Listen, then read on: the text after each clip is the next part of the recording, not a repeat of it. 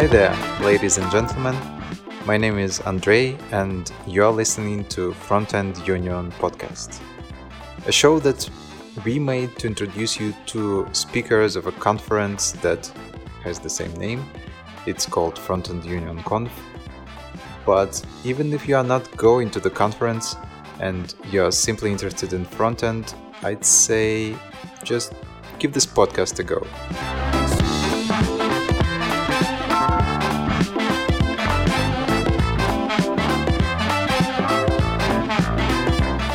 By the way, the conference will take place in Vilnius, Lithuania on August 27th, 2016. We'll have eight great speakers, nice people around, interesting ideas floating in the air. We'll have all of that. The best news is that you can join in, just go to frontend-union.co and find out how. Actually, just check it out now. I can wait.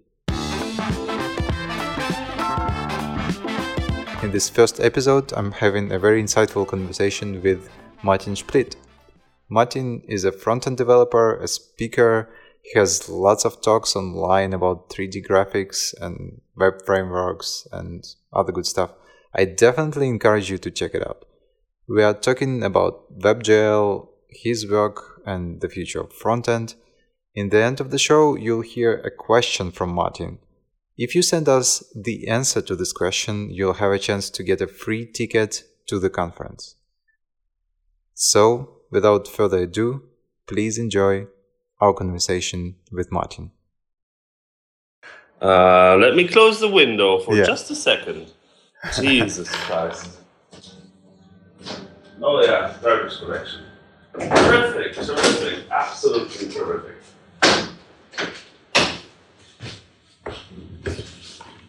Yeah, that is typically Zurich. Uh, if there's a construction site or anything, they're gonna start at like six and then make noise the entire early morning. so let's start again. Hi, my name is Martin Splitt. I'm from Zurich. Uh, I am a software developer at Archilogic. I am mostly a full stack developer. However, I'm focusing on, uh, my focus area is on front end development in the web, uh, where I work with WebGL and um, Backbone and uh, Vue and all these wonderful technologies that we have. you also give talks a lot at various conferences, and that is true. Yeah, mostly you talk about uh, WebGL and uh, you know 3D graphics and things like that. Uh, what's what's your connection to that? Is it just interest? So first things first, um, here in my daily job, I work a lot with WebGL uh, and WebVR. So we do 3D visualizations, interactive 3D visualizations of real estate in the browser mm. without mm. plugins. So that's WebGL. Um, we also offer a virtual reality mode. So that's using WebGL and WebVR. Um, and also I found so I'm not only talking about WebGL. Uh, I generally try to share my knowledge as much as I can because I believe in the sense of community. And um, I found that a lot of people do not even know what WebGL exactly is or how it works. And when you try to research it, then you see a lot of complicated things because most things have been written by people uh, who are already familiar with OpenGL and 3D graphics, but most web developers aren't. So that's why I basically try to educate everyone or help everyone get started with 3D graphics um, without all the barriers of new words and mathematics, um, math, and all that. So yeah, that's why that happened. a lot of people are concerned with more graphical interact uh, or applications where you use video or where you use uh, procedurally uh, generated graphical content or all sorts of animations. And um, besides CSS, you then have the canvas, and most people barely know the canvas. And if they know the canvas, they know the canvas 2D. But that has certain performance limitations that WebGL solves, but they don't know how to get started with that. So it, they have been really interested just because, or primarily because it gives them more performance even for 2D graphics. Yeah. Yeah. So yeah, makes sense. So I'm also a front-end developer, but somehow I never dealt with uh, 3D stuff. Uh, could you maybe give some examples of where what, what are the the applications except for obviously games and uh, stuff like that yeah okay so games are the obvious ones Yeah. um, but also uh, if you have for instance touristic websites or um, you have museums that have uh, historical things that are quite large for instance a ship or a building or an entire settlement and you want to explore this. So basically if you have spatial data or data where you want to have a full picture as in you have the possibility to freely move around the object then 3d makes a lot of sense especially so for educational uh, content for instance you mostly or you may not be able to get to rome to check something out or you may only have texts and images but texts and images are very abstract when it comes to how we perceive them. You you may know this. You may see a picture of a space, of a room, of a hotel room, for instance, and you think, "Wow, this is huge." And then you are in the hotel room, and it's actually not that huge. It's just a well taken photography. Um, or the other way around, it looks much much narrower than it actually is when you when you arrive.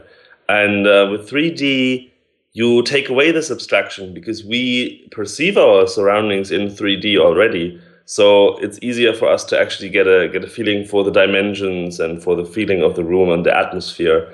Um, so that's one thing. So that's touristics, historical uh, buildings and, and places, and actual places that you want, like restaurants, all that. Um, then you have medical imaging. So you may want to um, have or share. I mean, the web is, is there to share information without any barriers, right? You click on a link and then you get the content. That's the idea of the web. Uh, we have that for text, we have that for photos, we have that for uh, audio, we have that for videos, but we do not have that for 3D data like MRI scans or uh, skeletal information or any of that kind of stuff. Um, so that's that's a way of, of presenting that. Uh, generally, exhibitions and art uh, benefits from it, but also 2D applications. So, for instance, if you do a lot of graphical editing in the web, say you want to re-implement what Photoshop does, but without plugins on in the browser, then WebGL is actually great for that as well, as it basically leverages the power of the GPU, which you want for heavy graphic uh, applications, graphic heavy applications. That's the way uh, to put it.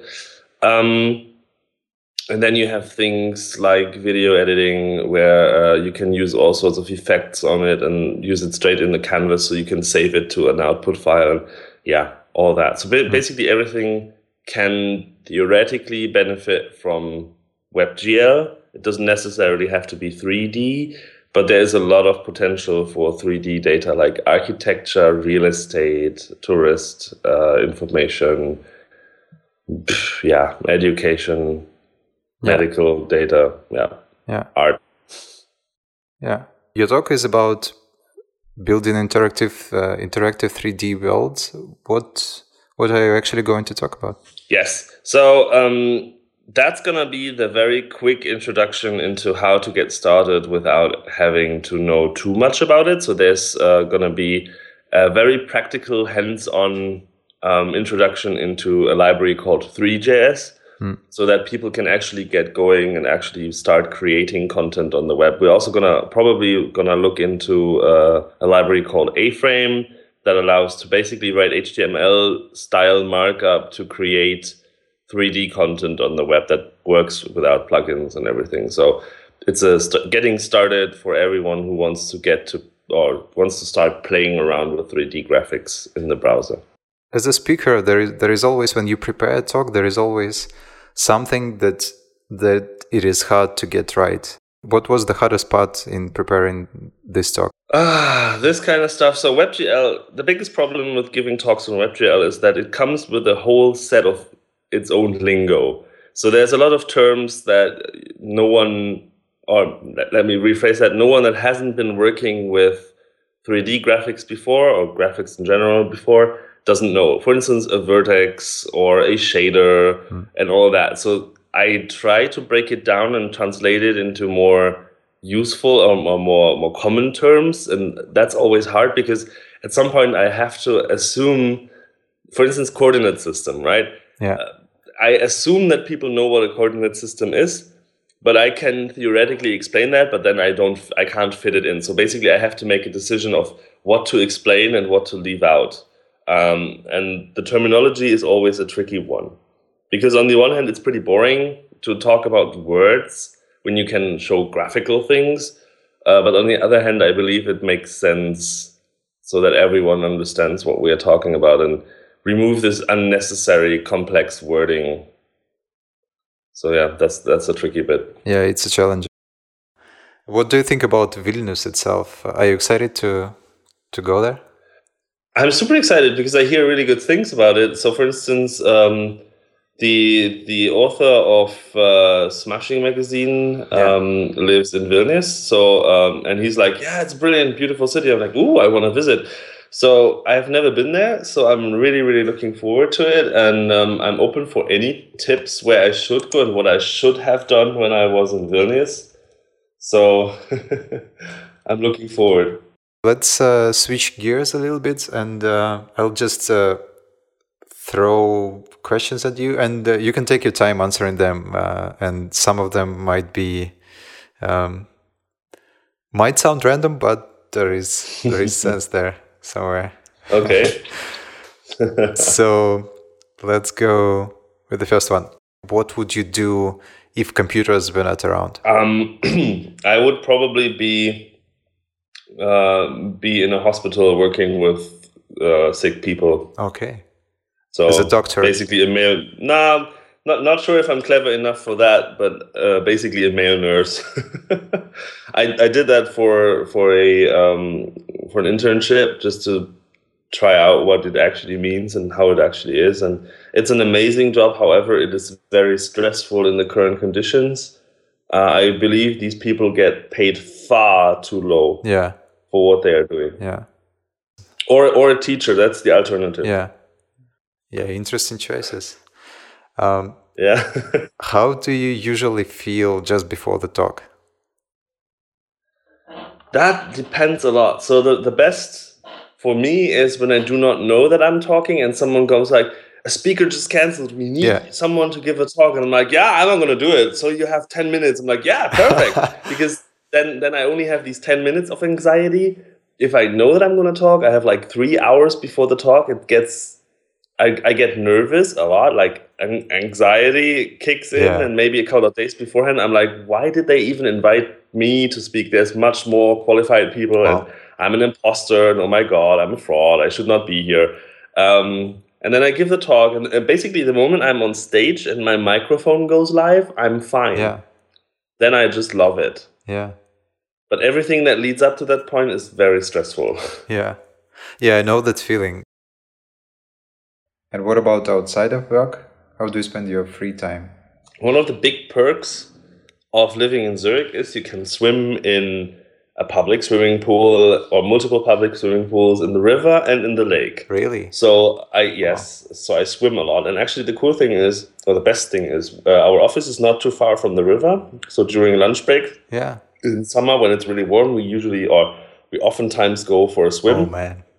And the best thing is, I live downstream from the office. So basically, when I want to go home in the summer, I just get a dry bag, put my like leave my laptop at work, um, put my clothes into a dry bag, and then just float down the river home. wow, this is amazing. So that is that's super cool. Um, I don't want us to move office. Uh, um, so yeah. Um, besides that, uh, play card games or board games with friends. Um, I'm a gamer as well, so I, I play computer games every now and then. And I do all sorts of things. Like I wrote a book on Polymer recently. Uh, I'm gonna do online courses for a international training provider coming from Germany. And yeah. Yeah. So there is basically not not that much free time. No.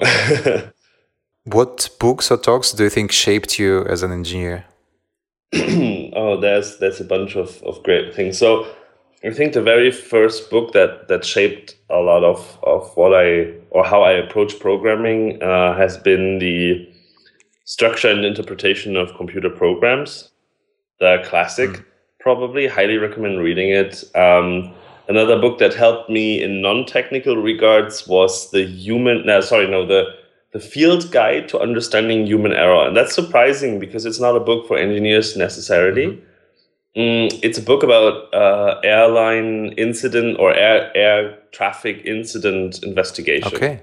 So it's it's it's not even not even computer programs or anything. But the fun thing is, I, I figured out a lot of the stuff actually applies to how any engineering projects work.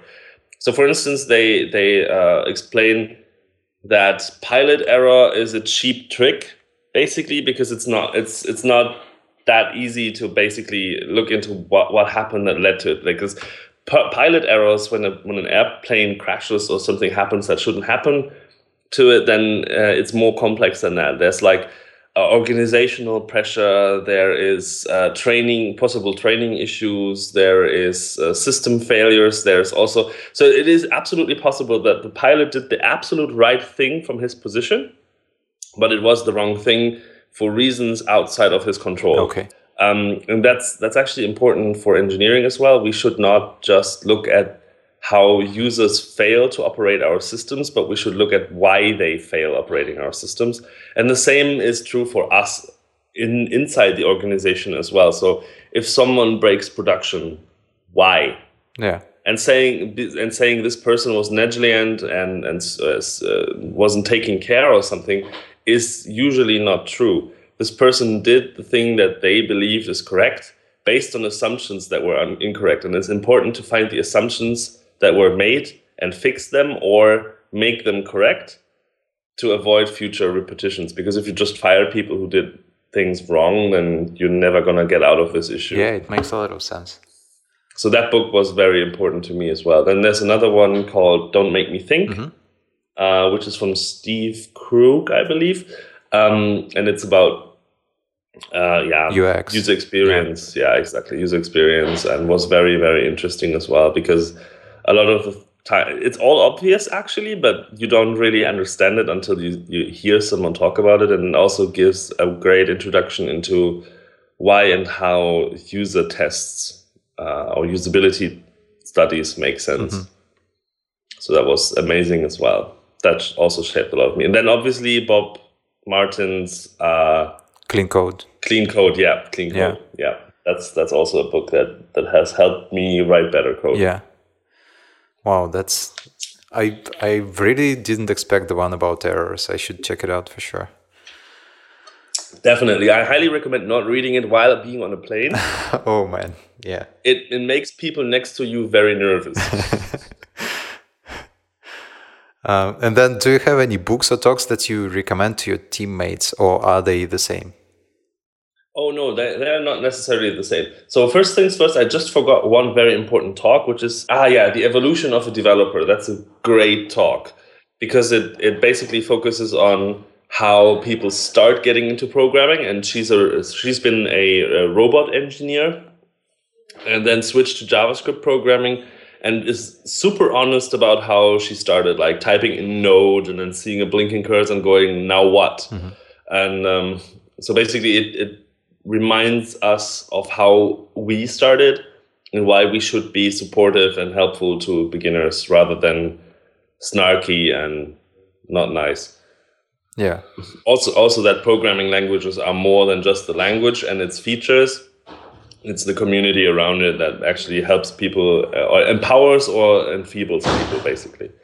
So, um, so that's one talk that I highly recommend.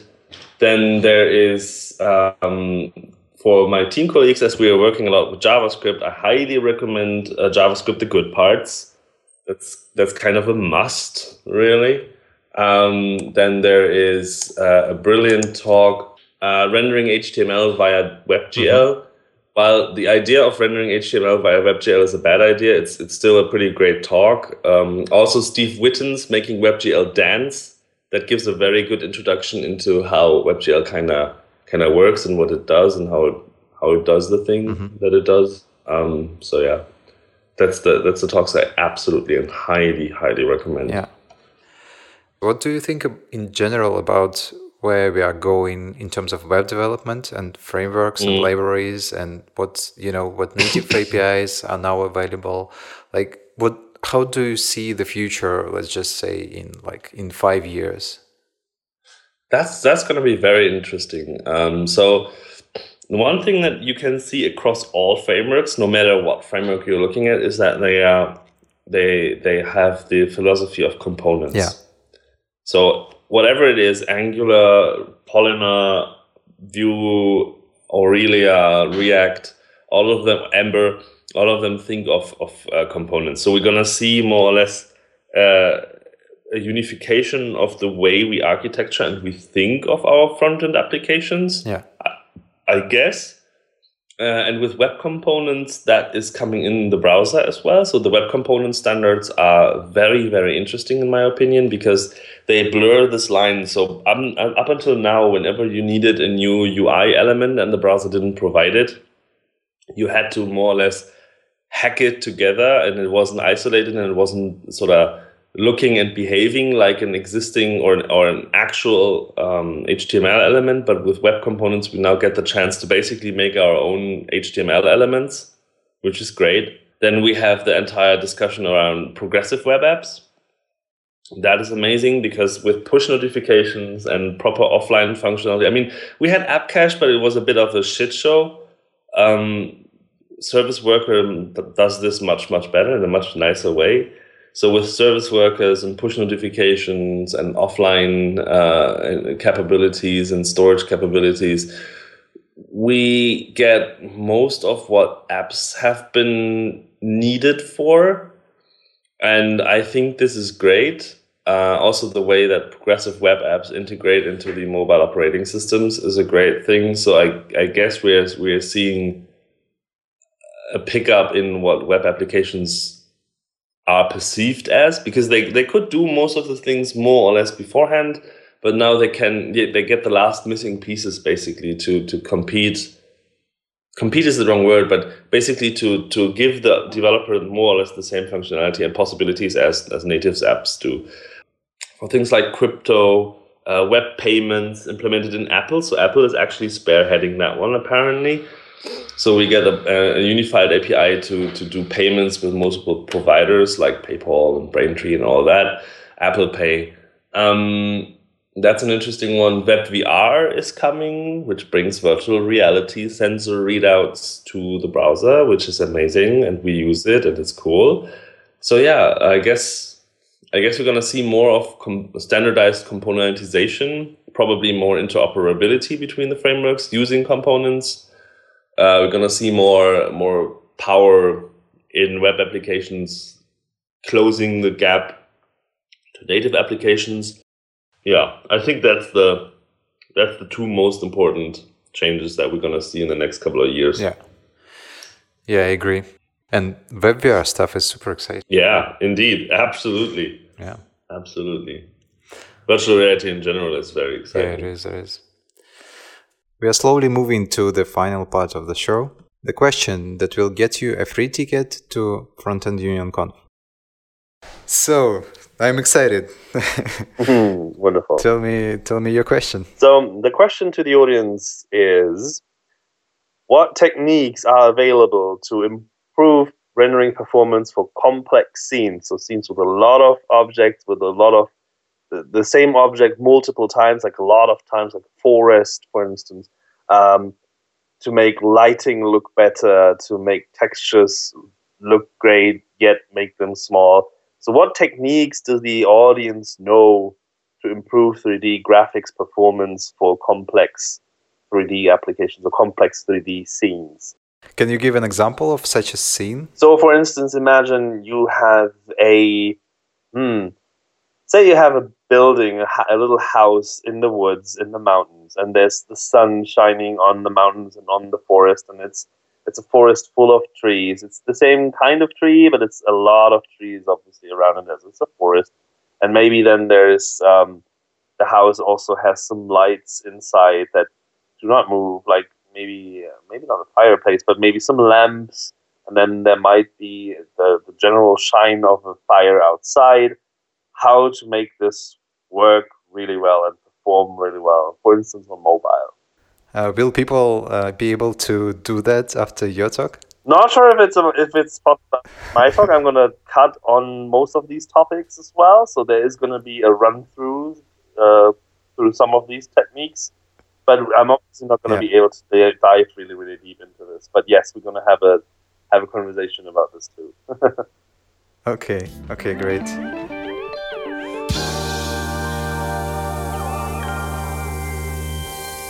Please send your answers to us on Twitter. We are at Frontend Union with an underscore. You'll get a chance to win a free ticket to Frontend Union Conf that will take place in Vilnius on August 27th. Oh, and don't forget to send some tips to Martin about what he can do in Vilnius. The easiest way to reach me is on Twitter. So if you search for my name, uh, you should find me. As far as I'm aware, I'm the only Martin Splitt on Twitter. Uh, alternatively, it's Geekonaut, like geek, but with three instead of E, because that one is taken already. Or my last name at archilogic.com. That's my business email as well. Thank you, Martin. It's been so much fun and see you in Vilnius. Thank you very much. I'm super excited to be there. And um, thank you so much for inviting me. And thank you so much for recording this, this episode. super awesome.